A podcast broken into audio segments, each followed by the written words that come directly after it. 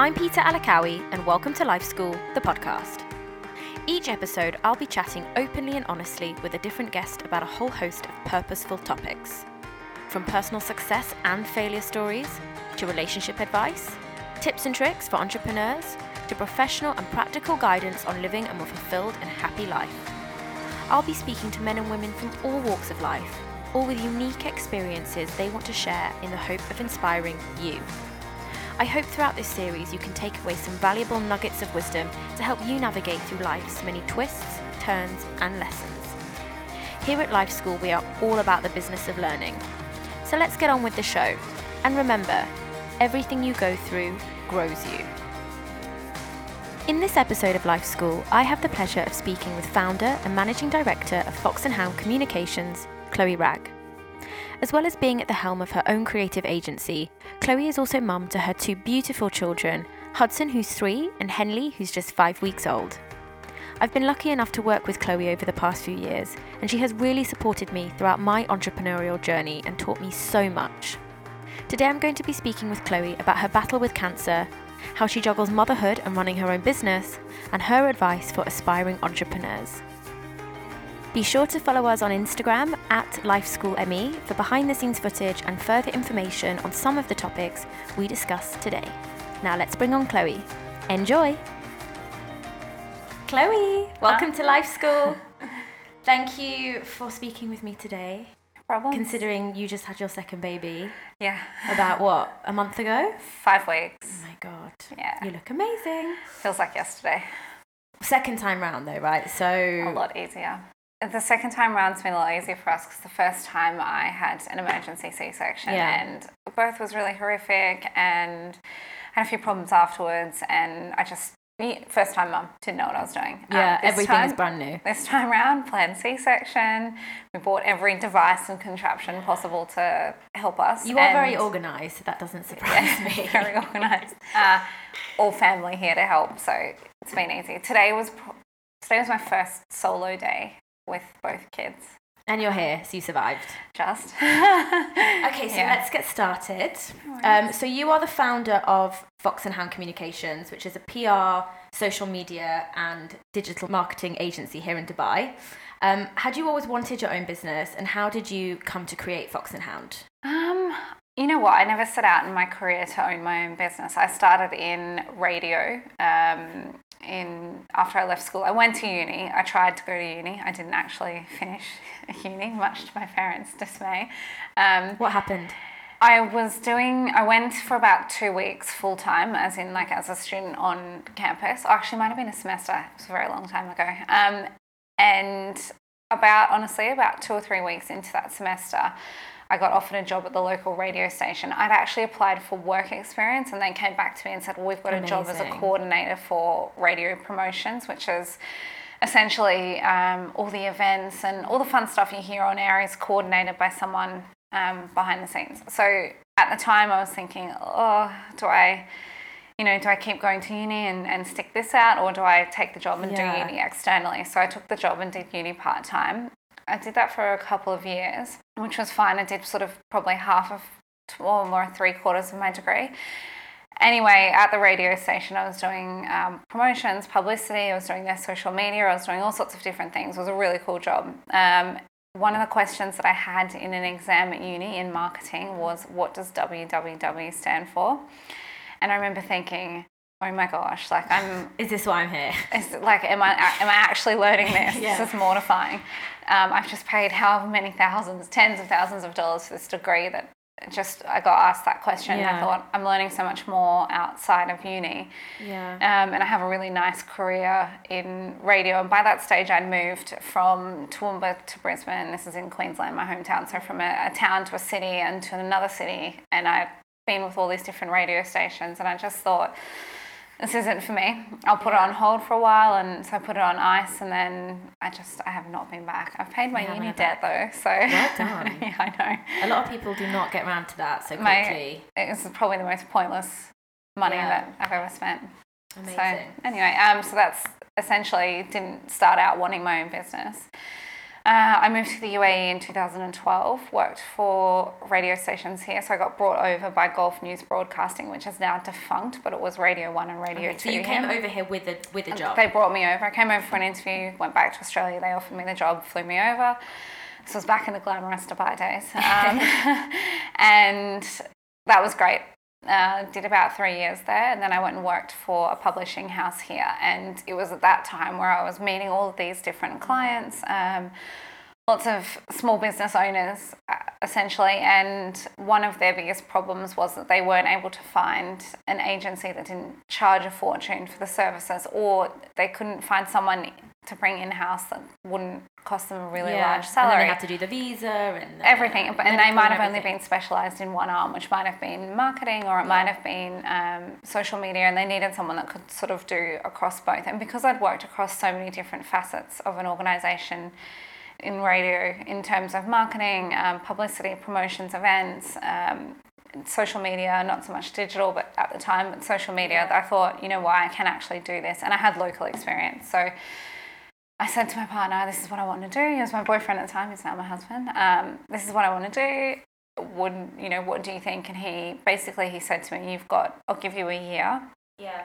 of support. If it doesn't work out at the end of the year, then um, you can, you know, no harm lost. You can either go back to work or we can work on something else." So that was in 2015 or 16, 15.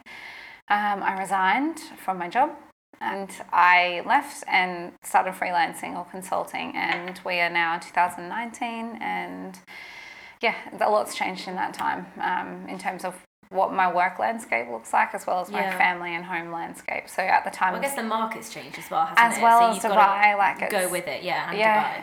it's crazy. Um, everything's yeah, a lot different now. Were you scared, or were you very certain in your mind? No, this is what I'm gonna do. Um, I knew what I wanted to do. I knew how I wanted to do it, but I had zero savings at the time. I was just I'd lived this Dubai life. Obviously, when you come over The and brunches. for me it was the travel. So obviously in yeah. Australia, I'd I'd, prob- I'd been to Bali and Thailand and all of the places that were just you know tick boxes for any Yeah. Australian. Um, I moved here and it was just so eye opening being in this part of the world that I'd gone on all these holidays and not just like outrageous holidays but I'd traveled so Yeah. much in the first few years that I lived here that um, that was where my savings went and to be honest I'm so glad I did because it, Well, that is it's not money lot. wasted. it's not money wasted Yeah. and I have so many more experiences Yeah. and, and things to talk about when I'm interacting with people and it's easy now to find common ground with a lot of people if they've traveled to the same Mm. Countries and, and things like that. So the only worry was for the me financial was aspect. you know, I didn't have a lot of savings, um, and I had to make it work. I had to, I had to be making an income from it because I couldn't rely on Hugh Mm. forever. And if I did get complacent and rely on him, then, uh, you know, where does that leave you in business? So that and was also that was what I was scared about. it comes back to you because when you started out, you didn't have a team, right? So it's No. like if I don't get up and do this, Well, no, that's the thing. there's I mean, no one else to do it. It's so all well and good, you know. I remember the first day, the first Sunday, I didn't work, and thinking, ah, this is well, nice. what do I do today? and then I was like, no, you know, you need to work. And I Yeah. set myself up a desk and all of that kind of stuff. Um, but I, I personally found it quite hard at the start to be motivated because I'm such a personable, like I love chatting to people. Yeah. My favorite part of the day when I was working was going for coffee and seeing everyone. Yeah, and having that sort of camaraderie any of the your work. team, yeah. yeah, so that was, you know, suddenly finding myself by myself was really hard. So I actually ended up finding so many different cafes and places that had strong Wi-Fi that I could work from, so that even if I wasn't speaking to someone, I could see yeah, people. you feel like you had a bit of an atmosphere yeah, around so you. that was that was And, the best um, part. How did you manage? Because I feel like when you make a big decision like that, whether it's changing jobs or leaving a job to set up your own business, how do you decide who you're going to speak to? Because you want to speak to people and get advice, but then there's also a lot of people out there that will sort of scaremonger and go, Yeah. "What? Really? You're going to do that? How do you? How did you manage that? Did you tell a lot of people? Did you sort of have a couple of people you knew you wanted to seek advice from? How did you do it? I looked for me. Um, a lot of it was about looking abroad. I looked at women in similar industries that had done it on their own. Um, I find that looking towards massive corporations that have women at the helm wasn't really something that I could look and aspire to because these women were in a corporate role. They'd worked their way up Yeah. a ladder and they didn't, you know, at the end of the day, someone was paying their salary and that was the responsibility Yeah. of the company. Whereas the women that I looked up to were women that had started at, at you know at the ground level on their own and they had built a business that way. They'd failed, um, they'd opened new ones, they'd done all these different things to get where they'd got to, but they were inspirational in that that sense. Emma Isaacs is um, one of the ladies I looked up to.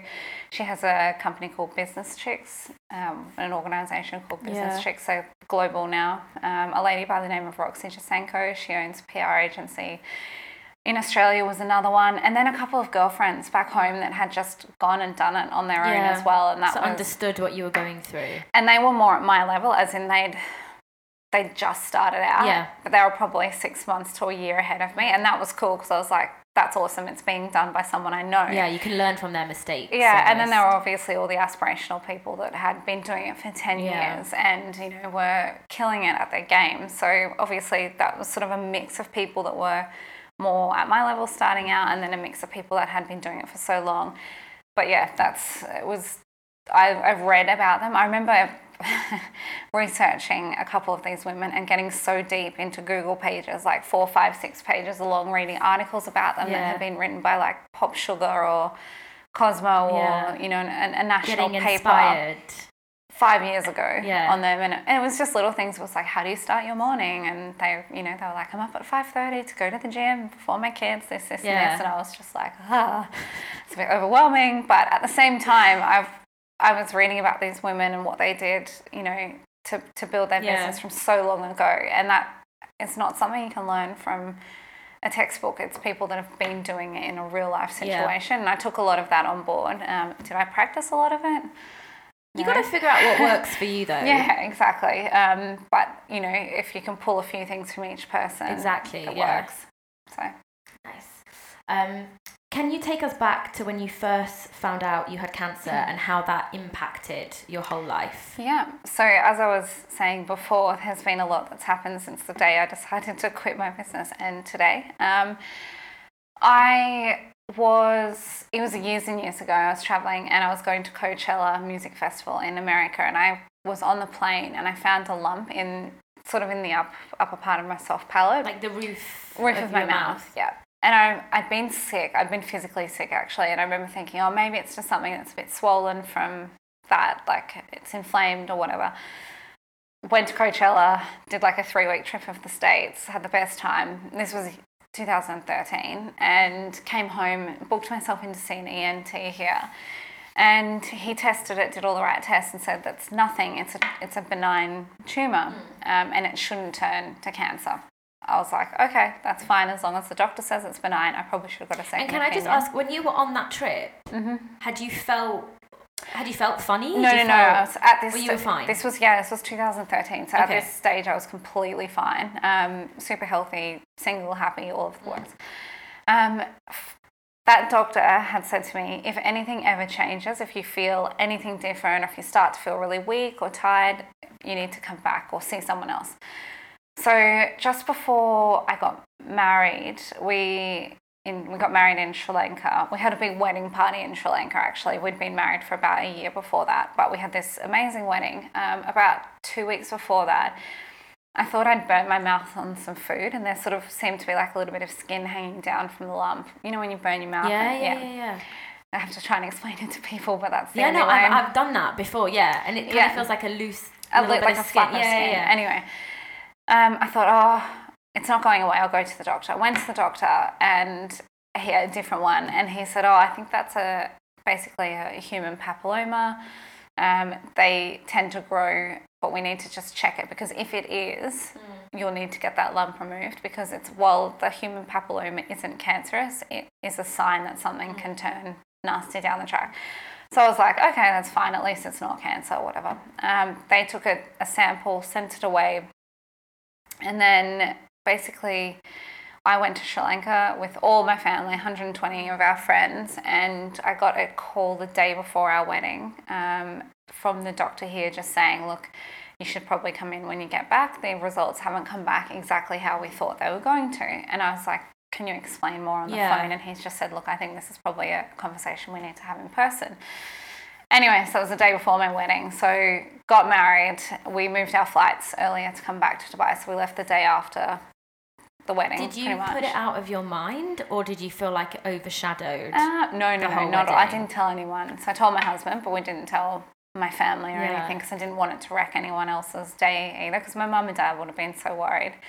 Um, I kind of, in my mind, I was kind of just like, just forget. Like I, there's nothing I can do. Yeah. Quite like quite good at shutting off that kind of stuff. So it was not too bad. And I knew that we were going home, like Yeah. a day or two later. Um, went home and he said basically they tested the the little bit of skin and they accidentally took some cells from the tumor, which in my mind means they probably should have taken more, but they didn't take enough. And anyway, he said they've come back suspicious. So it's not looking great. Um, the tumor's looking like it could be cancer. Anyway, my mum and dad were here with us and they just said, you need to go, you need to go home and get this looked at um, immediately. So I flew with my parents pretty much the next day back to Australia. Was that because there's no doctors here that specialised in that particular area, was- or you just wanted to be home because it's such a massive Um, deal? Yeah, I think it was a combination of the fact that it took 10 days for them to send a sample to Germany to be tested and come back. Um, my parents, who were obviously, you know, come home, come home. Yeah. Um, and the fact that I had my, my son, Hudson, he was only six months old at the time. So I kind of, I needed a little bit of help. And it was just all these things. And I thought, you know what, I'll just go home. We ended up getting into a specialist in Australia who, within 24 hours had tested and called me and I'll never forget it. I was in a car park with, in the mall or shopping centre at home with my mum and we'd been shopping for a while and we are just waiting for the phone call. And he called as I was hopping into the car and, and he just said, Look, I've got some bad news. It's cancer. You've got cancer of the salivary glands. The tumour is a is what's called a mucoepidermoid carcinoma. Um, and I was I remember sitting in the back of the car and I was like, Okay, okay, um, great, fantastic. And my mum was looking at me as if, great, you don't have cancer. And, and I just said, what stage is it? And that's when I just looked, my mum was like, oh. Um, and he just said, we've caught it quite early. Um, you know, you've, you're lucky because this one is early and good, late and it's, it's fatal. It's, Yeah. There's sort of not really too many stages with this type of cancer. And then I started crying, obviously, because I was just like, oh crap, um, this is not good. And he basically said to me, look, I'm going to give you um, a positive chat, I guess. He said, if I was to choose having a cancer, I'd choose this one um, because the once we remove the tumor, he said there shouldn't be any need for you to have anything further, and it shouldn't come back. Anyway, so that was that was that, and then uh, like a week later, I was in hospital having the operation. It was a ten-hour operation. Um, they had to remove the tumor, and because it was in such a, a weird spot, being the soft palate of my mouth, and they have to take a centimetre margin all around it. Um, they actually had to do quite an extensive operation. They took some of my jaw out, um, back of my jaw, my tonsils, and everything, which is fine. Um, and then they did a, a skin graft from my arm, Which is why you have the. which is why I've got all the mad scarring there Yeah. to replace the skin in the top of my soft palate because there wasn't enough to stitch it back closed. Um, and then while they were doing the MRIs and everything beforehand, they noticed that a lot of my lymphatic system on this side was swollen. So they cut me open from here to here and removed, from memory, maybe 20 or 30 of my lymph nodes. They're Just to be safe, Just to be- almost. a to be safe, but also they needed to test the ones that were swollen. Um, there are hundreds in here, um, but they got rid of a few main ones out of here. Um, anyway, yeah, stayed for quite a while in hospital, um, and all of the tests came back. So the lymph nodes were fine, and they'd removed as much as the of the cancer as they could. Um, so it was all good, um, and I've I've obviously been having checkups regularly. Yeah. I, fl- I flew back to Australia every eight weeks for the first year just to see my oncologist there. Um, they found another lump in my mouth in the same spot last July, which was pretty scary because it came through on an MRI and it was in the exact same position where the cancer was, and it was about the same size. You must have just thought, oh my god, here we go again. yeah, I kind of was like, what? My my initial reaction was, I've got no more skin left. Yeah, what, What are they you going to to do? Like, how do you get rid of that? And they, they tried a few times to sort of test it through my nasal passage and they couldn't. And I ended up going under here. I found an amazing ENT in one of the hospitals, and he said, "Look, I'm just going to go in and test it." And when he tested it, he went, "I can take this out." So he took it out, and it turned out to just be some fatty tissue growing back in the scar, which was fine. Um, and then he said to me, "You know, essentially, you're clear. This is your first year of."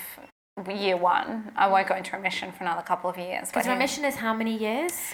four to five. And then um, after that, you are officially all clear. cancer free. Yeah. cancer free. So yeah. I've still got a couple of years left, or three three years left now. Um, but he was like, you can, you know, if you wanted to have another baby, you've probably got a nice window of, you know, we've taken it Now out. There's nothing time. right, you know, Yeah. nothing wrong. So we decided to have another baby then, and that's Henley, who's now five weeks and old. hence why we've now got Henley.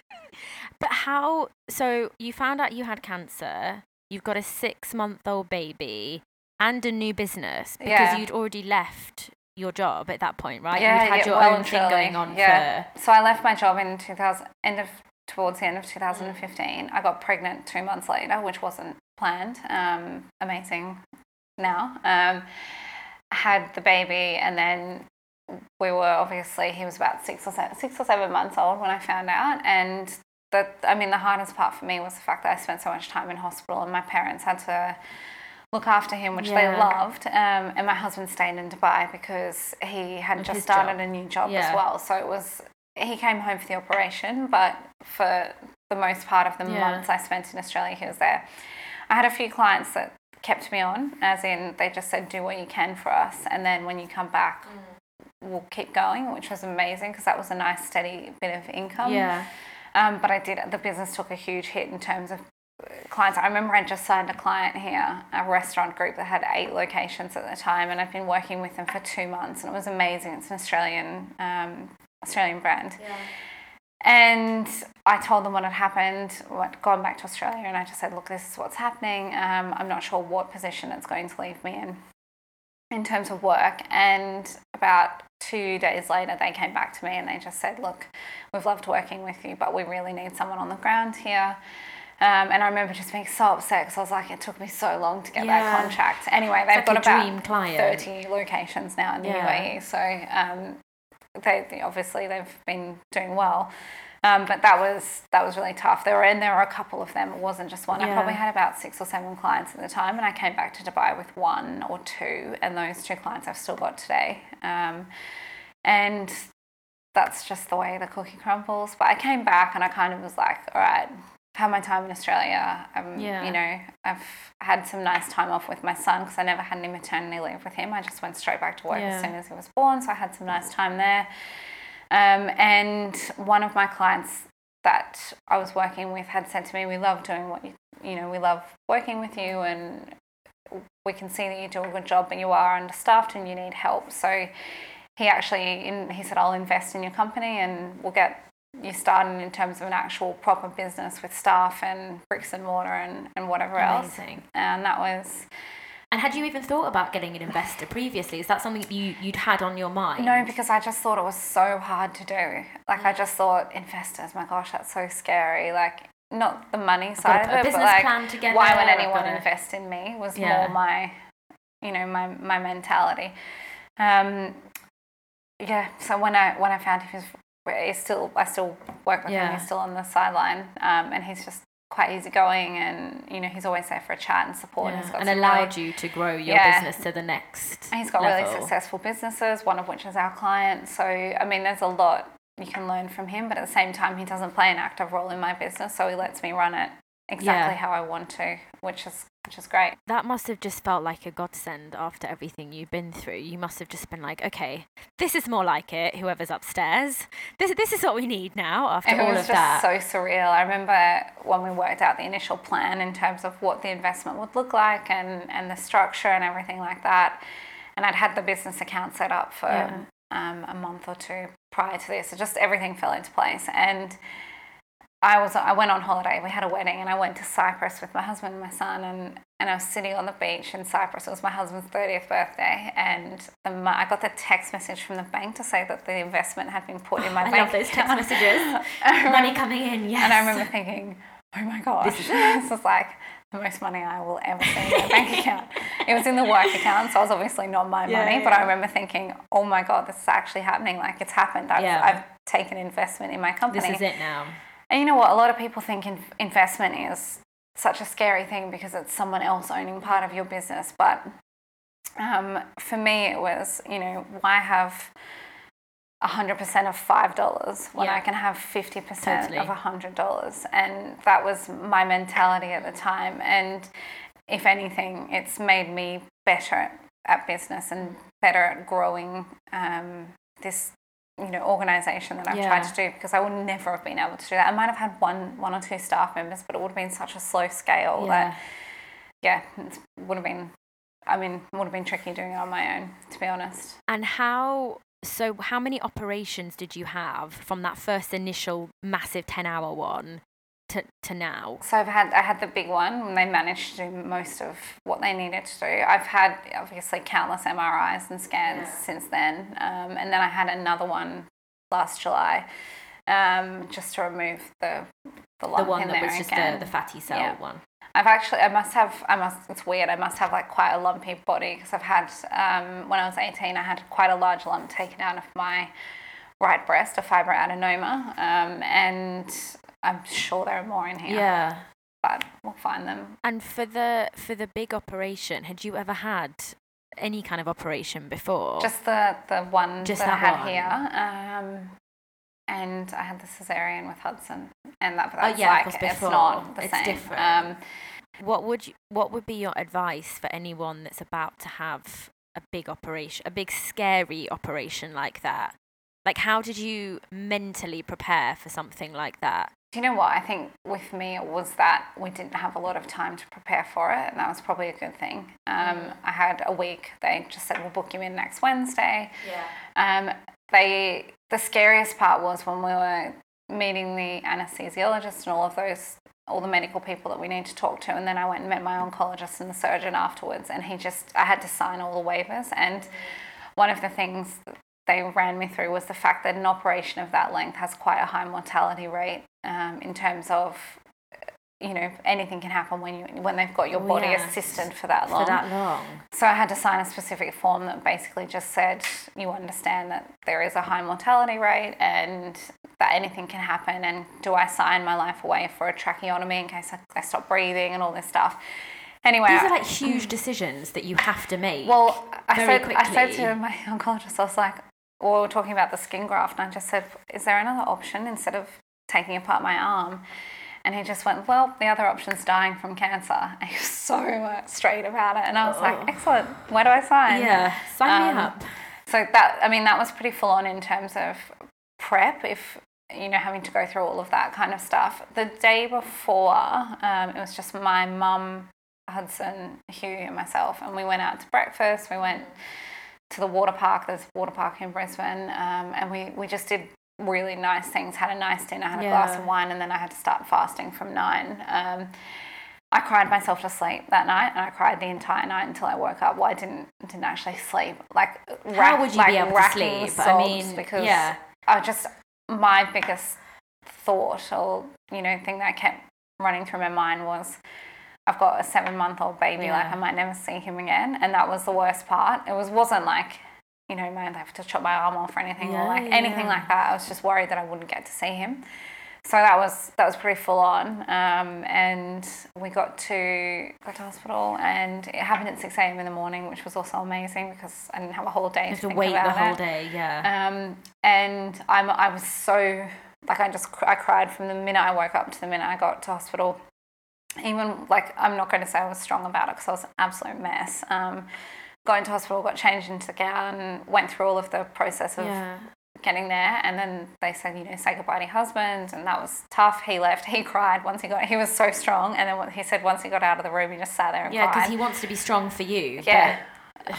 I wouldn't even have noticed if like I was just so upset. Anyway, got into the operating theatre and they can see that I was an absolute wreck. And they said to me, um, "Look, we're going to give you a sedative before we give you the anaesthetic because I thought they'd just give me the anaesthetic and I'd pass out." yeah. And I said, "Okay, uh, sure." And he just said, "Look, it's like having a glass of wine." I was like, "Jesus, you better give me so We many more. those. Like, Yeah. it needs to be like at least two bottles. Yeah. Anyway, uh, sure enough, I, within like 20 seconds, I felt so drunk that I don't remember anything. And apparently, I was awake for the 15 minutes that, And you don't remember that at all. which is really weird. But So you're in this like woozy state, and then they put you to sleep. yeah, but I, I remember my last thing I remember feeling was, oh my God, I feel so drunk. And then I woke up 10 hours later. And what was it like when you woke up? I remember thinking, oh my God, I'm alive.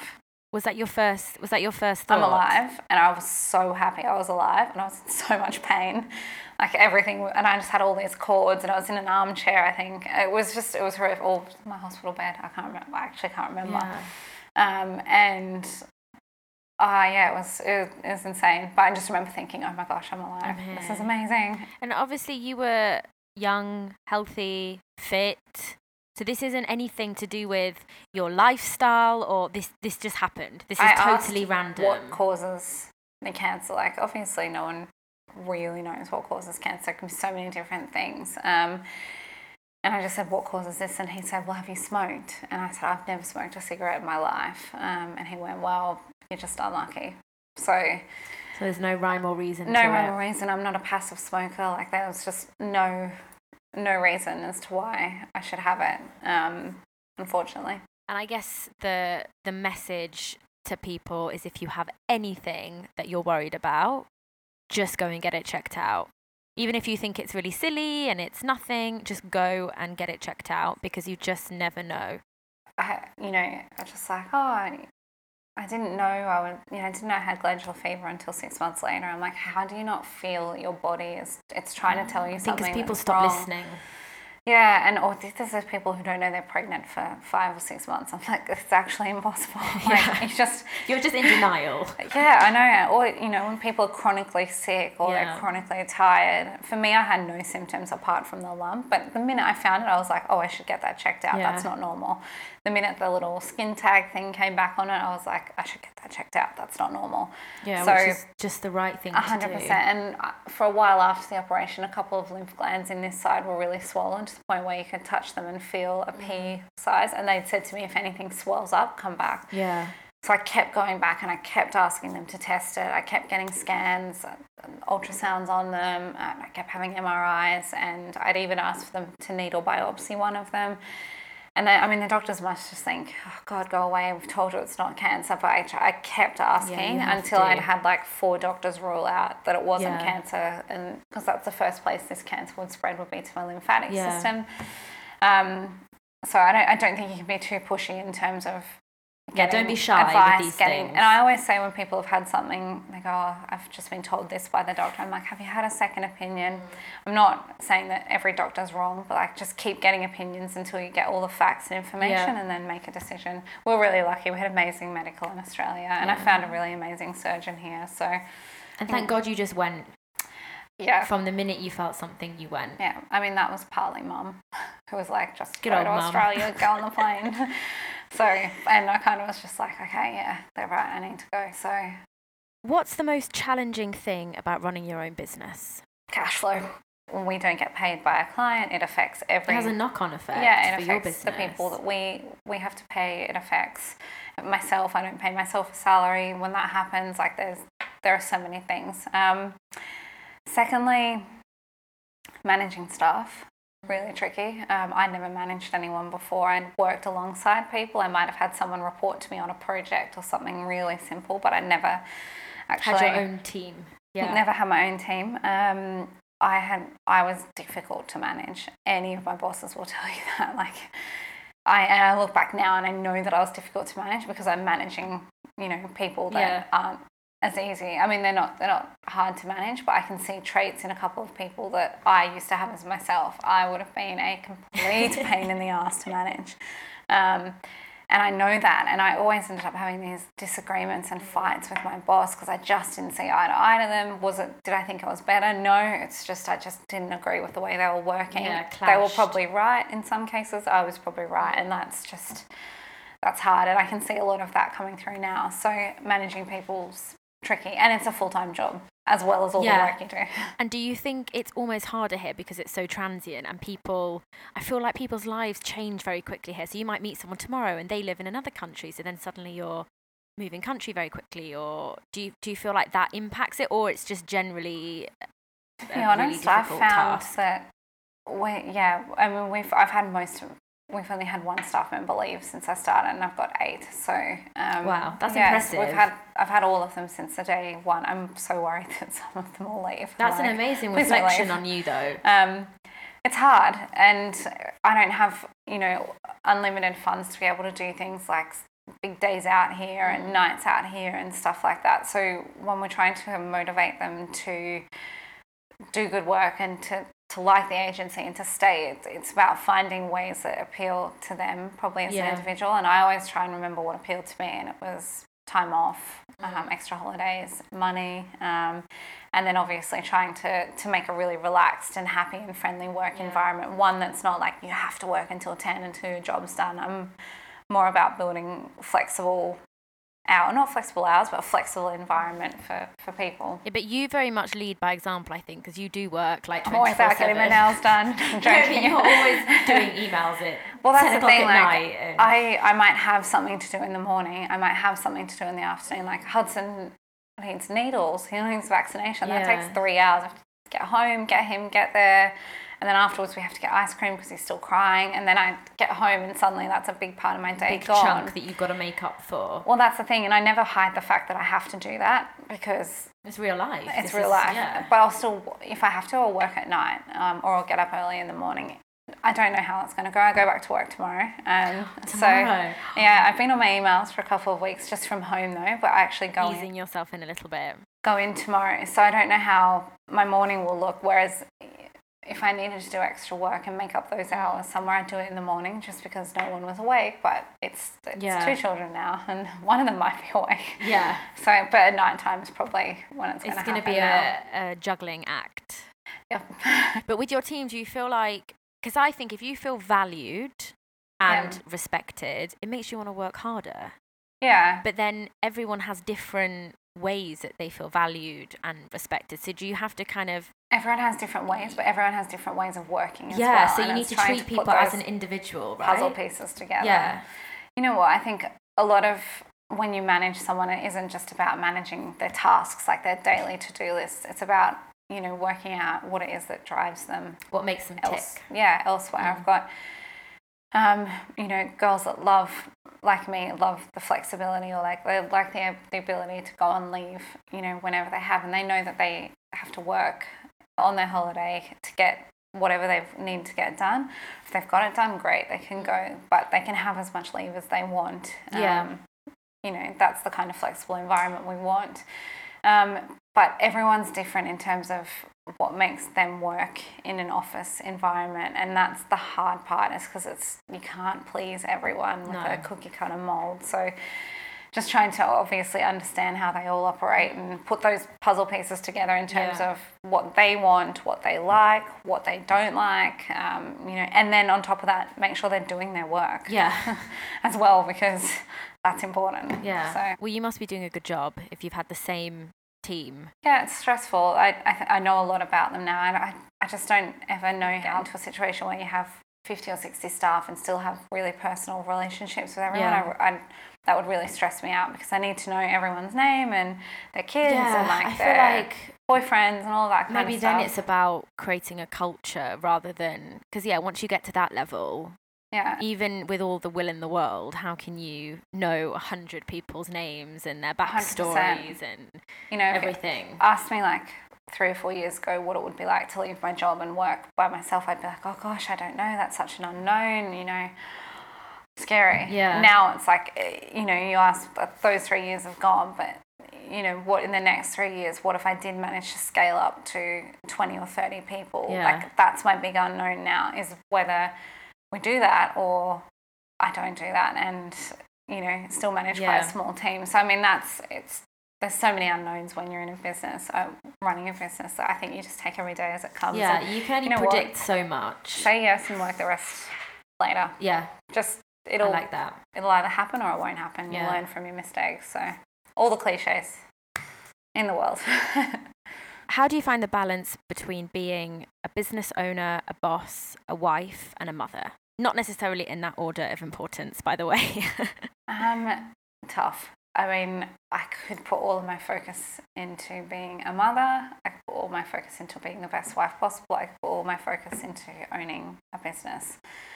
The rest will fall apart. So I think it's, you know, I don't want to say I spread myself thin, but there are, you know, there are elements of my life that I wish I could do more for. Like I wish I could be at home with Hudson and probably Henley now as well a lot more, but I know that at the end of the day, I'm doing, I'm working so that Yeah. they have, you know, a better quality of life when they're little, when they're older. Again, I could put 150 more hours into work, and that that would probably make it a lot better. Um, but at the end of the day, I just wouldn't see my family. So there's, it's just such a hard, it's just juggling, to be Yeah. honest. Um, and every day as it comes. I don't make plans for the next month because I know that'll change. Um, yeah, and I'm sure there's probably some weeks where you feel like this week I need to prioritize work because we've got a big pitch and a big event or whatever it might Yeah. be, and then the following week you're like, now I'm going to spend some quality time with my kids, or I'm going to have a date night with Hugh, or Yeah, I mean, it's it ebbs and flows. There's Yeah. always, you know, trying to rob Peter to pay Paul. I think in terms Yeah, of how business works. Like, I'm taking a little bit. I feel like I've done that my whole life. yeah, to be honest, that should be the business name. yeah, No, it's um, it's it's fine. It's a struggle and a balance and a juggle. are there things that have helped you? Yeah, having a nanny. And Cherry is our um, our helper at home, and without her, in terms Yeah. of the the fact that she runs a household um, while we're out, and I wouldn't have her if we're in Australia. I wouldn't have her if we're in another country, and I know that a lot of people don't have that help, and I honestly don't know how they do it. Like, I genuinely am. How do people work full time? Yeah, have kids and try and do washing at like at night time. I know it's done. My mum did it. And, Yeah. You know, I, could do it. It's just I wouldn't be a very pleasant person. yeah, to be honest, our nanny left us for about six months, and not this nanny, our Mm. old nanny. And we thought, you know what, we can manage. We'll just put Hudson into nursery. Put him into nursery full time. He was sick all the time. Um, he just, I mean, he would get notes home saying he was biting kids and he'd never bitten anyone. And before he was only 12, he was a year old. Um, the house was falling apart. I was still trying to work, but I was trying to put, you know, loads of laundry on Yeah. and make sure he had a healthy lunch that didn't have anything with sugar in it the next day. Like there was, it was just a really stressful time. And I had staff coming at me from all angles for this, and that was fine. We found Cherry, and honestly, if you can afford it or if you're in a position, having help is amazing. Um, it's not for everyone, and even if it's only someone coming in for two hours to do your laundry or your ironing or to Yeah. do the floors clean of the, the, house. like yeah, any any little bit helps do a bit of time back. I still do a lot of stuff around the house, and I still have two children that need to be kept alive, and a husband that's in the same boat. yeah. But um, it's a lot easier. And amongst all of this, do you ever get time just for yourself? Um, yeah, yeah. I make time for myself. You do? Yeah, I'm pretty good at prioritizing that time. Yeah, because I think that's really important.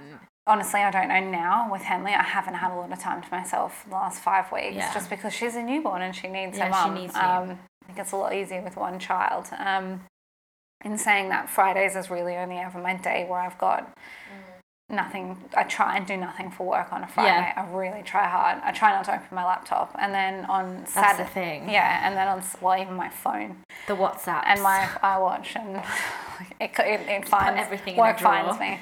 Yeah. Um, and then on Saturdays, obviously, I sort of float in and out of Yeah. work. But um, yeah, I think we'll try and stick to that as well in terms of having Friday as a, a day for. Purely just a family day. Yeah. I'd like to. I've been thinking and toying with the idea of taking Thursday or Thursday afternoon off to Mm. hang out with Hudson as well, um, just to do stuff with him on his own. Yeah. Um, but we'll see how that goes.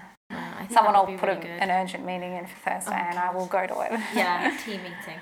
Um, what would be your advice to anyone listening who is thinking about leaving their nine to five to set up their own business?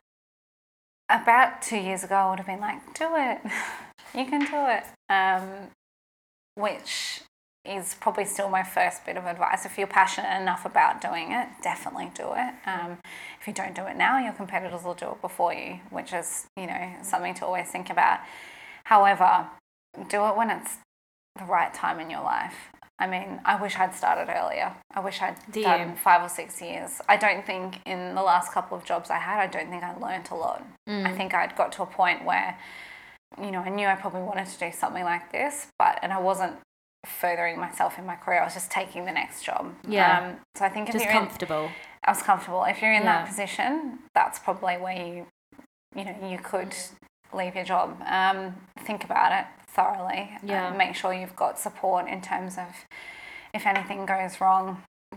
You know, you've got someone to to probably help you out a little bit. Um, it's again, not everyone has that person, but if you do, it makes you know the months where maybe a client doesn't pay you or you know something happens with the business or you've got unforeseen expenses things like that it makes that a little bit Yeah. you know easier to wear um, otherwise i would say go for it I, I think you can only you can only learn whether it fails and you learn or whether it's a success and you learn Yeah, and either way, that's other a people positive like thing. you're going to learn something Yeah. and at the end of the day you can always get another job Mm. always go back to work as in work Yeah. for someone else it's not you know not a big deal Yeah. Just do it. just do it Okay, so we're going to do a quick fire round. oh yeah Um, favorite quote?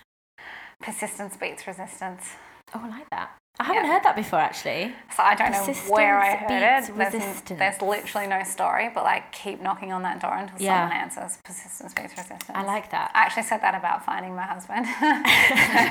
he um he dumped me after about three months of being together, and I knew I wanted to marry him, and I was like, persistence Yeah, like, beats I'm sorry, I'm not taking no for an answer. And I remember saying it to someone, and they were like, "You're a complete psycho." I was like, "I'll get him." In the end, It's like that song, Cute But a Psycho.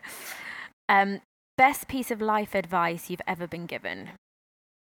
just to get up and go for it. It's basically the the day I quit my job, I'd been to a seminar that morning um, with a really influential speaker, and and she was basically just said, if you don't do it today, someone else will do Yeah. it, and they'll do it with a head start on you. So just get up and go. And that was I walked into my job and quit that afternoon, and then panicked.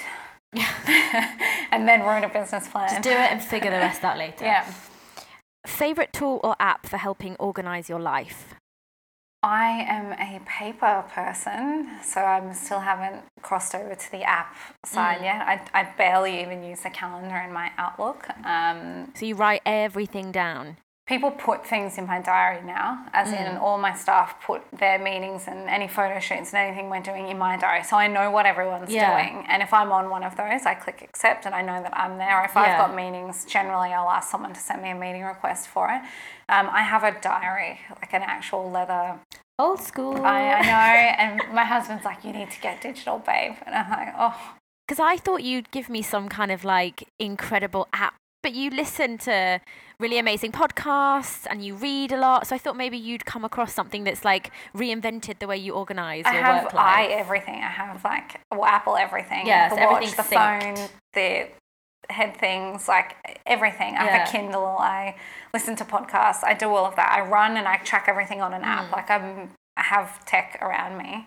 Um, I but there's have not one a thing paper that you diary. paper diary. Yeah, I actually find I, if I'm brainstorming or if I've got lists or things like that, I actually find it's better written down for me. And I Mm. still haven't found that app where I can type and sync and it'll, you know, I can look Yeah. at it and it will remind me. Um, I've lost diaries in the past. I remember losing one about two years ago. I left it in the back of an Uber in, with in Media so City. much and notes and stuff. just on. it had notes, it had all my passwords, it had stupid stuff in Oh. it. So I don't I don't keep all my passwords in my diary now. Yeah. I have an Excel sheet that's got everything in it. Um, but I can't give you any uh, advice on the best. Maybe someone will give us some advice after listening I have downloaded all of the apps, and I just nothing's functional enough for me. And that's probably I could probably invent something now. Yeah, this is the next business. Um, WhatsApp or email? oh gosh, like a dirty question in our office. Um, we get hounded by clients on WhatsApp. Um, I've got a WhatsApp group for every client of the agency, pretty much, Yep. that has all of the staff on it, um, which is really fun. Um, I think it, it serves a purpose. Yeah. in terms of an immediate communication. But when a client, this is in a business sense, but when a client tries to take, you know, a little bit further and either make a complaint or do a brief on Mm. WhatsApp or tell you something really important, that's when when I would step in and go, can you please email Yeah. this to us just so I can share it with the team or just so I can, you know, um, flag it as something Yeah. I have to do today. Sharing a little bit of content or, you know, uh, asking a client something as simple as what time Mm. you open during Ramadan. uh, It can probably happen Yeah. on WhatsApp. Uh, It's something that's unavoidable as well. WhatsApp is not going away. I feel like it's almost got to the point where y- if you don't want to have it, you need a work phone with it on yeah. because like my first 10 WhatsApps are all just client groups, work related. Like there's only a few people I actually speak to like friends wise via WhatsApp. I tried having two phones. Again, going That back sounds hectic though as well. so much tech around me. I Yeah. had two phones. I had two phones for about three years. Um, it just became one phone because if Yeah. one was flat or I'd Then run out of data, then I read the a message and they're like, "Oh, here's Yeah. another number we can call Chloe on," and suddenly I'd have And two they can like, hound you anyway. clients calling on both numbers, and one wasn't personal and one wasn't work, or I'd you know confuse all my friends. It's it's actually quite a funny saga. I've changed my number so many times over the past seven or eight years that Yeah. everyone's like, which number do I call yeah, you yeah, on? And I'm yeah. like, just yeah. I've got like four numbers for you. Yeah, I know. I had an Australian number when I was there. I've had all sorts Yeah. of numbers. So I've got one phone number now, and it's it. That's actually streamlined a lot of communication for me. And we're pretty good now with clients. We won't necessarily open client WhatsApp chats on the weekend. Like we can see what it says, and it's if it's something that can wait till Sunday, we'll leave it there till Yeah. wait. And we're pretty good at telling them that that's how we operate. Yeah, you got to set those boundaries, haven't you, from day one? Um, oh, there'll always be the ones that try and overstep the mark, but um, yeah, with WhatsApp now, you can, yeah, you can never get away. Biggest pet peeve when it comes to business. Oh gosh, um, clients that don't. Well, I'm talking in my terms because it's clients, um, but in general, people that don't listen. So when you have to explain Mm. something two or three times, and then they come at you having not understand something that you've shared with them, Yeah. and something that's taken you quite a long time to put together in a format that they will understand. And they don't, they don't read it, they don't listen, they don't Yeah. acknowledge it, and then they come at you, you know, quite aggressively with why is this not working, or you know, why did you do this, or what's happened here Yeah. um, as I mentioned in my email or as we spoke about. And then I find that in that situation, I end up sounding awful. I end up sounding like I'm condescending to them or, Yeah. you know, as if I'm snarky because I No, was, I think I'm, you're really good. I'm referencing I've I seen you in situations like this, and I think you're really good at staying calm. Oh, there have been a couple of times lately where I've tried to stay calm, but I've to the point where I'm like, you need to read your emails better, or Yeah. and Just go back and read that, yeah, and then let's. please find attached all references to that conversation. As mentioned in my previous and uh, on the 10 phone and in the meeting we had last week i've actually had to write a sentence that, that was as mentioned in the last two meetings and attached email and the phone call yeah. Please understand that we're trying and we're not being difficult but we have explained this to Yeah. you in so many different forms would you like me to come in and talk to you about it again and it just eh, eh, those situations I, i've tried over the years so many times to, to work out a better system if Mm. clients are struggling to understand, it's still something that I struggle with every day. Yeah. Um, I, I did a workshop years ago where they basically were talking about how you digest information, whether you're a visual person. And for me, Mm. I'm very visual. That's Yeah. probably why I like a paper diary because it's written there in front of me. Whether you take it better by listening, Yeah. um, you know, whether you digest in your own time, um, all these different ways. So I try and work out what Yeah. the client is at that time you know, at the start of a contract or at the start of meeting them and then try and work to them. And that's hard because I'm such a visual person. So when it's explained to me or written and drawn, I'm really good with that. So me having to, to go the other way for a client is like retraining Yeah. myself to, to go that way. So that's quite difficult, but it's, I mean, it's a, probably a concern that, or I feel that a lot like maybe have. sometimes clients don't know how they digest information the best either. No. And they've been asked to get it in a certain way, which you then go and do, we, but yeah. they can't they're not getting it. We send um, really beautiful content plans to our clients on, you know, designed and sent in attachments, got images and captions and, and everything like that. Same with advertising plans. And then we've got clients that don't have laptops. So suddenly, I know Who doesn't it's have a outrageous. laptop? Well, like they own, if they own restaurants or whatever it is, like they've got people that obviously do all of their ordering and everything for them, and they're kind of trying to operate on their phone, on email. Oh, buy a Um, laptop. Okay, I'm sure they have one. Oh. I'm sure they just bury it away. Um, Yeah. But they're trying to look at something that's quite visual on a, a screen this Yeah, big. on a small and screen. They they don't get it and they don't understand it and they just ignore it or then they come back with feedback that's not relevant. So I think it's just trying to understand how they operate as well, like whether that's just we need to take the printed out, which is so Yeah, old or school, let's but come walk in with it, it like let's go in and Yeah. through it together and you can see it bigger. So that trying to find where Mm. everyone sits, and that's the same with staff. I've got um, Yeah. an amazing designer, and he prints everything out. So, Yeah. and he prints and he sits it beside him, and he, he he's visual, so Yeah. he's And we'll make notes on make the, the notes on that. printouts. Yeah. And then I've got girls that just everything is digital, like they don't have paper. Yeah. So I'm kind of sit between both. Like I have Yeah. everything, but I still write stuff down. Yeah. What's your most important life lesson so far? Look after your health, if Mhm. anything. Um, definitely not think me thinking that I was super healthy. Well, not super healthy. Like I still drink a glass of wine and Mm. eat a burger and don't go to the gym for two weeks. Like I'm under no illusions Normal of being like a person. fit mean, Yeah. I'm normal. Um, that was my life before I got sick, and then I. Had cancer and I, I didn't do anything to get cancer. I didn't Yeah. smoke. I wasn't obese. Like, um, you know, there are so many things that I could have probably done to get that type of cancer, but I just had it and I was unlucky, I Yeah. guess. Um, but it wasn't necessarily about changing something beforehand, but it was about looking after myself afterwards. Um, and we, my husband and I both changed our diet quite dramatically Mm. afterwards. We ate a lot more plant based food Yeah. now. We try not to eat as much meat, uh, meat and dairy.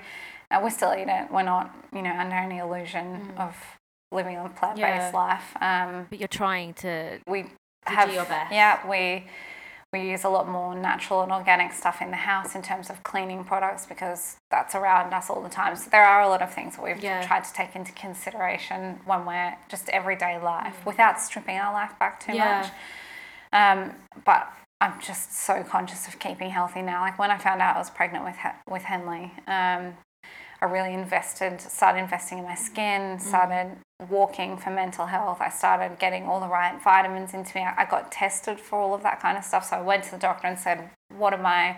Nice. What's you my, see what you were what's lacking my blood in. and vitamins like?" Uh, You know, at the time I got pregnant, I was lacking a little bit of vitamin D and Yeah. B12. At the time I had Henley, I was severely lacking in iron because body pregnancy takes Yeah. it from me. So I'm keeping abreast of all of all of that Mm. kind of stuff and just trying to be as healthy as possible. Yeah. I'm not a size zero. Um, we still eat all the meat and stuff whenever we feel like it. Mm. We still drink every now and then. Like there's, you know, we've we've got a really normal life, but we're so much more aware of it now. because of when you got sick. Before that, were you just kind of Oh, before that, I was like, Didn't I'd, really I'd think go about, to brunch, yeah, um, I'd double brunch. I'd eat, you know, junk the next Yeah. day. I'd drink coffee. Sometimes I wouldn't have enough water. Like I just didn't care for myself. I didn't actually know what I was putting in either. yeah, Um, also, how it affects you in terms of your just daily Mm. um, energy levels. Like I feel a lot better and have a lot more energy now. Yeah. We eat a lot better as well. Um, but the yeah, just I think just take off, take care of your health. There's that saying. I'm sure it's like uh, health is wealth. That one. That There's one? another one. Um, it's your body is the only house. Oh yeah, it's the only house you'll ever live in Yeah. forever or something. Yeah. Yeah, I'm so guilty of that. I just I'm like, well, once I've got that thing out the way, then I'll start being healthy. Like it's always it's never a priority and it should be. Yeah. I don't know why we do that. Do you know what? I listened to one of the one of the podcasts from ages ago that I, I was listening to, and it kind of relates back to what all these successful women said. They said, Mm. "Start your day right, and the rest will fall into Yeah. place." And just after Christmas, um, it was beautiful weather in, in Dubai, and I remember thinking, you know what, I'm going to go for a walk tomorrow morning. And I got up at five thirty, and went for a walk. It was only sort of three Ks. It took me about 45 minutes. And I came home and I made a smoothie and took my vitamins and Mm. my day was so much better. So I continued doing that throughout Yeah. the whole rest of my pregnancy and I still do that now. Um, Amazing. first couple of weeks after Henley, obviously I was at home recovering. Yeah. Um, but just getting out and walking. Walking I don't. You don't have to run. You don't have to do Yeah. like mad exercise, but just clearing your mind. I was listening Yeah. to podcasts while I was walking, and that was just amazing to hear all these other inspirational people talking. And then I'd go home and make myself a smoothie that had everything in it. Yeah, And then, just start you know, take my properly. vitamins and just know that my day had, if anything, I'd done that hour of the day. Yeah. And that's also time for myself. Although I walked with Hudson a few times. Obviously, if he was awake, I'd take him in the buggy, but and I'd probably take Henley now because she's awake at that hour. But mm. like, I had that time as well to just Yeah. not talk to anyone in that hour of the morning and and not do that. Like I went through a phase of I'd open my eyes and the first thing I do was look at my phone. I still do. And then it starts. I'm guilty. So then like you spend 10 minutes in bed replying to things that you think are really urgent. yeah, And then the first hour of your day, like you're already stressed. You're already like, oh my God, I've got to do this. Uh, I've got to do a million things. Uh, and that's not how you should start your day. I I got better at that. I still haven't managed to kick that. Like, I'll look at my phone, I'll check my WhatsApps first, my emails, I'll check Instagram, I'll check Facebook, and then I'm like, okay, that's done, and I'll I'll carry on. But I need to that, that needs to go. That's something that's probably like it's ha- really That's probably like a habit breaker though. Like you need Yeah. 21 days to to cut that out. yeah, yeah. Next. I try. I try. But now it's more like I'll give myself 10 minutes, have a coffee, but then I'm checking. So it's not like I'm doing a whole hour and I go on a nice walk and I, but I try not to do it the minute I open my eyes. Yeah. But then it depends what you've got on at the time. That's the thing. If you could give your 18 year old self one piece of advice, what would it be? Oh, there are many, many, many pieces of advice that I would give my 18 year old self. Uh, travel more, so start traveling earlier. Um, I didn't really travel until I was 24. Like, I went to a couple of places in Asia, but nothing. Um, travel more, uh, learn, like, eh, Mm. not necessarily uni either. And I'm a big advocate of uni isn't a mold that everyone Yeah, fits. I Um, didn't go to uni. yeah, I don't. I don't think that it's for everyone, um, but you can still learn no matter what you do. You can read, you can research, you can listen to other people, you can. Traveling is learning, I think, as well. Learn, travel, learn, um, and just go for it. Like I, I, as I was saying before, like I kind of wish I'd started my business earlier because you know I, I'd, I'd be a lot more ahead of where I am today. Yeah. Which is that's probably just an unachievable thing anyway. I think that I, you know, I think I would be here, but I would have liked to have started a Yeah. little earlier. Um, otherwise, I mean, don't drink a liter of tequila and expect that you're not going to pass out in a field. it's probably one other thing. You've got to go through those things. I mean, I'm you? learning. That's part of Yeah. learning. Um, but no, I travel and learn. Mm. Learn as much as you can and see as much as you can. Yeah. They're probably my two main pieces of advice. Okay, Chloe, your last question. What do you know for sure? Tomorrow will always be there. Mm. If today's bad, if it's crap, if something's happened, if you know you're having a really tough day, Mm. 99% chance that tomorrow will always be there, so you can start afresh. And it'll be better. And it will be better if you make it better. Mm. Yeah. It's probably. I mean, if ever I have a bad day, I'm always like, you know what, tomorrow's a new day. Yeah. I can start again, refresh, and that's. I mean, that's a given. Yeah. Hopefully. Don't let it overwhelm you. Yeah. Chloe, thank you so much for being my life school guinea pig and giving me your time today. I know you're very busy No running an empire and having two little ones. Um, so thank you so much for being open and honest and sharing your story with us. Thank you. No problems. Thanks. If you would like to check out Chloe's business, Fox and Hound Communications, then visit www.foxandhoundpr.com or give them a follow on Instagram at foxandhound underscore comms. And to find out who my guests will be on the next episode of Life School, follow us on Instagram at LifeSchoolME, where you can keep up to date with all our news and find information on all our amazing guests. Thank you for listening to Life School Conversations to Inspire Action.